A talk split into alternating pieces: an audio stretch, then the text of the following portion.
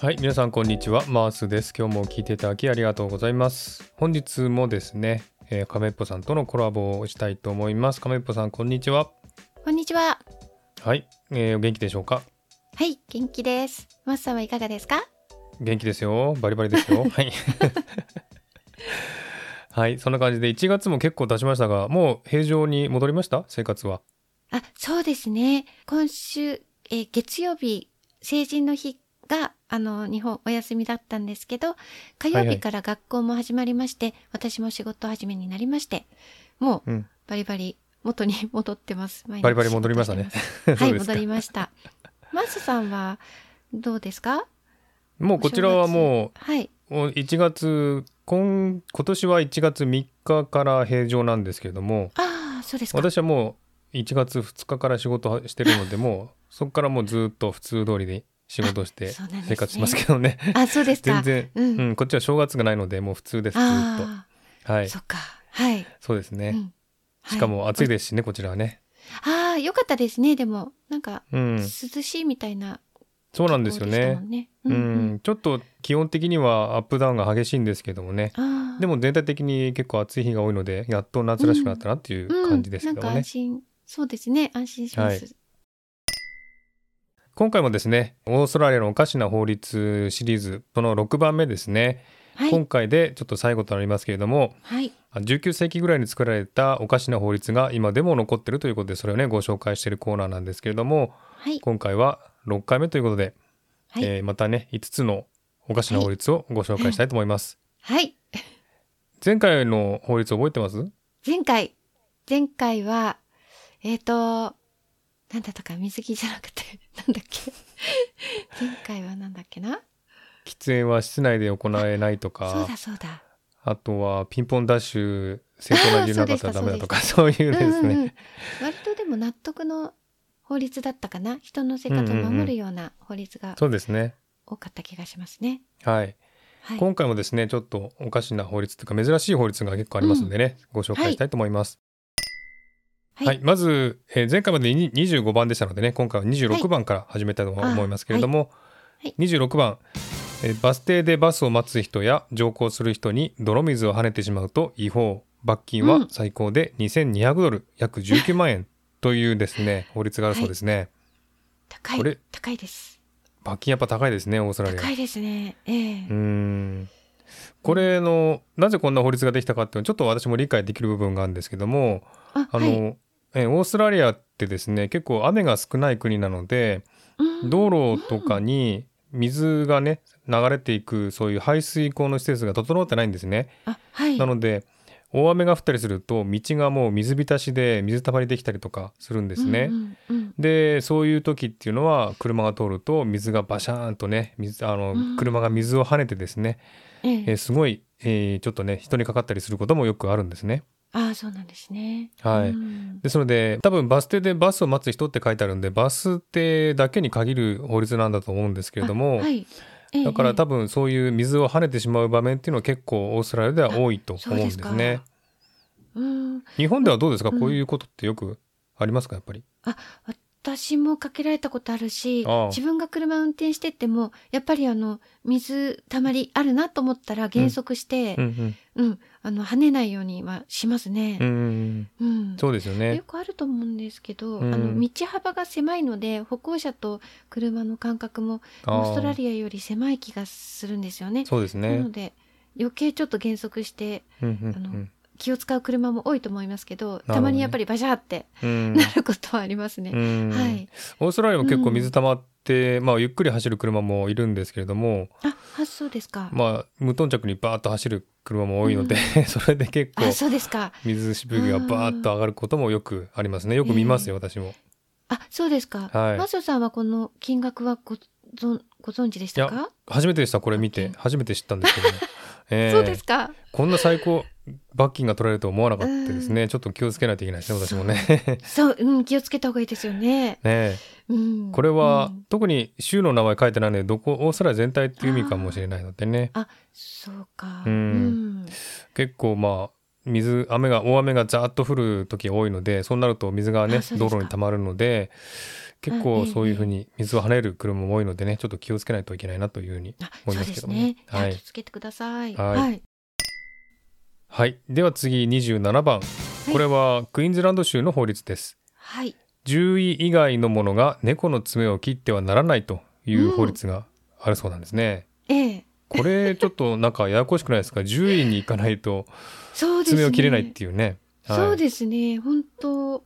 ーん、危険っていうことなんでしょうかね。猫の爪を切るっていそうですねな行為がうんううんん、何の理由があるのかちょっとよくわかんないんですけれども猫って結構やっぱ爪切られるのを嫌がるのであー暴れたりするんじゃないですかそれそんなで、気がします。うんうん、猫が傷つけてしまった人間をあねー傷つけてしまったりしたらちょっと大変だということなのかもしれないですけどもね。そうかそうかそううんですね、それでもなんでで獣医に行かなきゃいけないのかなっていう疑問が残りますけどもね そうかそうかあのトリミングのところとかあるんですかありますトリよミングもちろんはいもちろんあなんかそこでね切ったりしますよねそうですあねのそれでいいと思うんですけどもねうんこれはダメな感じですね注意以外だから、ねうん多分昔19世紀頃ってねトリミングとかなかったんじゃないですかねあーだから10位になになったのかもしれないですよなねるほ。どういんやーこれは知らずにトリミングで切ってる人いそうな気がするんですけどう、ん どうなんでしょうか。これはいると思いますよ完全に。そうですね。ねあとお家でね、ねおとなしい猫そうですよねちゃんならうん、う切っちゃん、いそうな気がします。 まあでも一応クイーンズランド州だけなので、うんねあー非常に大丈夫なんでそっか、よ かった。あまり気にしませんけど ねそうですね。い、はいちょっとねこんなおかしな法律がまだ残ってるということですね、面白いですね。そして次28番、はいえクジラの死骸の 100m 以内に近づいてはならないという法律があるそうです、これはですね、はいちょっとコメントがありまして、はい、えークジラが腐敗した時に出るガスが体内に蓄積され、はい、それが刃物を入れた途端に一気に吹き出るという現象があるそうなんですよ。えーなの、で近づいちゃいけないっていう法律ができたようなんですけれども、はい、はいうんこれ私もですね初めてこの法律のこの文章をですね見た時は、このコメント欄の言葉なかったんですこれ実は私が調べたんですねこれなぜかなと思って。あ、はい、ええそしたらですね腐敗したクジラの体内にガスが溜まってそれがなんか爆発するみたいな感じのうん、記事があったんですねそれを見て、あそういうことかと思ったんですけれどもうん、危険ですもんね。ねそんなことあるんですねそそうなんですね。あの、うんクジラの死骸っていうのは割と上がるものなんですかね。海辺にそうですねうあんまあそうで結すか構うん海とか、あの浜辺にクジラとか、あとイルカとかですねあそういっええた海の生物が挙げられるというのは結構ニュースでやってますね。あ、そうですか。あはいそういう時近づいちゃいけないんですね。危険なんですね。そうです。ねえー、でまあニュースでやるのはまだあの何ですかね生きているクジラとかあ、が、はい、はい。まあ、ざ座礁したっていうんですかね、えー、そ。れを助けているっていうそういった映像なのであ、はい。それほどあの問題はないと思うんですけどもそっか。でもね何年前去年かな一昨年かな海岸にどっかの海岸にはい。クジラのまあ座礁したクジラの死骸がバーッとね何百体もあ上がったとうんいうニュースを見たことあるのであ、見た気がします。それ。見ました、はいうんなのでそれは結構そういうことあるんですねこちらでは。そうなんですね。なんかあの方向感覚が狂ってしまって、うんっていうそうそうそうような理由がね、そうなんですよ、うん、かわいそううんに。うんうん、うんうんねだからそういう死骸のクジラの死骸には近づいていけないっていうええそね、うか法律があ、できそたうんなだんとですね。うん思います。ね。うんうんへまあちょっと日本では考えられないようなえうんね、ことだと思うんまですけずどね。ねないと思います。はい。え、うんうんはい、そんな感じでねクジラの死骸の100メートルに近づいてはいけないという法律があるそうですね。か。気をつけてくださいね、マスさん。私は多分出会わないと思い ますこういう場面にそうですか。シドニーもね、なんかビーチあるから。うん。はい。ででもそんなしょっちゅうあるわけでもないしもうそっどかこのビーチにでもあるっていうわけでもないと思あ、うそうのでですね。うん、う。うんんだから大丈夫だと思いますけどもね、あ、そはいうですか。 はい。でも毎日見たら気をつけます。はい、100メートル以内には近づかないように。そうですね。はい、そして29番。タロット占いおよびスピリチュアルな予言を与えることは魔術に通じるものであるため禁止。でええ、これもですね、 コメントがありまして、キリスト教において魔術は悪魔の力を借りて行うものとされているためという、あらら。コメントがありますけどそうなんですね。これれちょっと大変ですよね。オーストラリアでこれがは法律になってしまってるわ。あの日本では盛んに今タロットとかやってますよそうね。ですよね。ううんん。オーストラリアでも結構そういう人いるんですタロット占いとかもあるあそうなんしええうん、そういうのもあるのでこれをしちゃいけないってなったら大変ですねちょっと。あでも法律で禁止されてますよ。えうんえだからキリスト教で魔術というふうに見てるんでしょううねんタロット占いとかスピリチュアルな予言はね、そうですか。じゃあ職業の人いないってことですかね。うん、でもそういう今実際いるんですけれどもあそうですか。そういう人は捕まっても文句言えないっていうことでしょうかねじゃあねそう。そうなんですね。法律はあるんですもんね。うんええまあでもあの見逃してるってことですかね。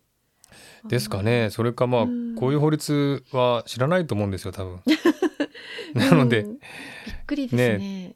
問題あるのかもしれませんけどもええこれはでもオーストラリアでもこういう占いとかは結構流行ってるっていうかあそうなんですまねあやってる人も、うん、多いので、、ええええ私も何人か知ってますしあシドニーでもうへん、えやってる人を知ってるので、あそうですか。はい、なのでへえ別にこれはなんていうんですかねタロット占いとかするのは違法とは見られてないのかもしれないですね。ああうんうん法律だけあるけど効力はうん発揮されてないってそいううです感じねなんですかね。うんへえだから多分うんうん19世紀に作られた法律なので多分ね、うん昔のなんかね悪魔崇拝とそかっか、ね、魔術とかっうんうんてうんそういう感じの意味があって禁止したのかもしれないですけどもね。昔はちょっと危険な思想に偏ってしまったのかもしれないですね。うそうんいう人たちそうのです言葉ね。。うん、なはい、るほど。そんな感じでじゃあちょっと私もタロット占い勉強しようかなと思ったんですがやめえ、よそうかななんですか えーやってみてください。いやタロットカードは買ったんですよ。え、買ったんですか買ったんですよ。でまだ勉強はしてないのでちょっと覚え途中なんですけどもまあだら、できるすごい。占いできるまでは行ってないんですけども、え、すごいですね。えええーやっぱタロットにも興味あるんであ一応ねえ絵柄はどういう意味かっていうのはちょっといろいろと勉強したことはしたんですけどもねそうなんですか。えー、すごい。えーなのそのでうちマースのタロット占いって あのお部屋ができたりするんでしょうか。いいですねいい ですね。このポッドキャストでやりましょうかねマースのいいですね。ちょっと第一タロ号ッでト占いコーナー占ってほしいです私。そうですねじゃあ亀っぽさんそうです占ねってあげましょ予うか約で第一号でよわかりましたろしくお願いします。わかりましたはいということで、はいなんか全然違う方向に話がいきまあしそうたけでどす も、ね。はいはい次30番ですねはいこれはゴールドコーストの法律なんですけれどもはい。ゴールドコーストでは女性のビキニの面積が6平方センチメートルを超えてな け超えていなければならないっていうねこの六平方センチメートルってちょっとちっちゃいですよ。 6平方センチメートルって6センチ四方ですよねそうですね。かかななりり小小ささいいでですすよよ。ねそうですね。これはあのこの面積はどこから 来たんでしょうかねこれいねやーこれどこを隠すんでしょうかね。どこを隠すんでしょうかねいや本当に隠せないですよねだいぶ。ねえうん6平方センチメートルはちょっと隠せかるなり大きさじゃない小さいです。そうですね。うーん例をちょっと表してほしいですね。このぐらいっ ていう。見てみたいです。 6センチ四方亀岡さんはこれ収まります いや収まんないですね。だいぶはみ出ます。ですよねそうですいやね。このこのこれが法律っていうのはすごいなと思いますね。あー本当だなんかなんかあったんですかね。うー何んかあったんでしょうか。うん。ね6平方センチメートルを超えていなければならないということなので、うん。うん、それ以上ちっちゃいビキニもあったっていうことなんですかねじゃあね。まあそうでしょうね。隠れてないよってことですかね。ちょっとこれは驚きですね6平そう方ですセねンチメートル以上なければならないっていう法律っていうことは、それ以下のものがあったから禁止するっていうことなんですよね。うんそううきっとそうですよね。うんうん。ーんそんなビキニ見たことないですよね私ね。いやー作るの難しそうで すね。作らないですけどどうやって隠すんだろいやうーんすごい衝撃な法律ですねこれう。はあね。本当ですね。最後 のインパクトがすごいです。ねえ30番最後の法律ではいこんなうんすごいですね内容とは 驚きましたけども、はい。まあでもゴールドコーストではって書いてあるんでうん。ゴールドコースト以外では OK なんですねじゃあね本 当だ。シドニー OK ですね。じゃ人にいるかなちょっと探あしてどみうましょでうしょかう。ねねちょっとね。面積ちっちゃい水着探してみてください。ねえだって、まあ日本人だったら分かんないですけどもオーストラリア人だったらねいるかもしれないですね、そういうビキニつけてる人あね そうなんだそうなんだ、うん えー、すごい日本人はちょっと恥ずかしくてできないんじゃないですかこういうビキんニはだと思いますけどねねうんちょっとじゃあ夏今夏なんでちょっとビーチ行って探してみますね今度ねあ早速じゃあ調査をお願いしますそうですねはい見つけたら報告します今度そうですねお願いします、はい写真とかわかりま した ぜひ撮ってほしいですねはい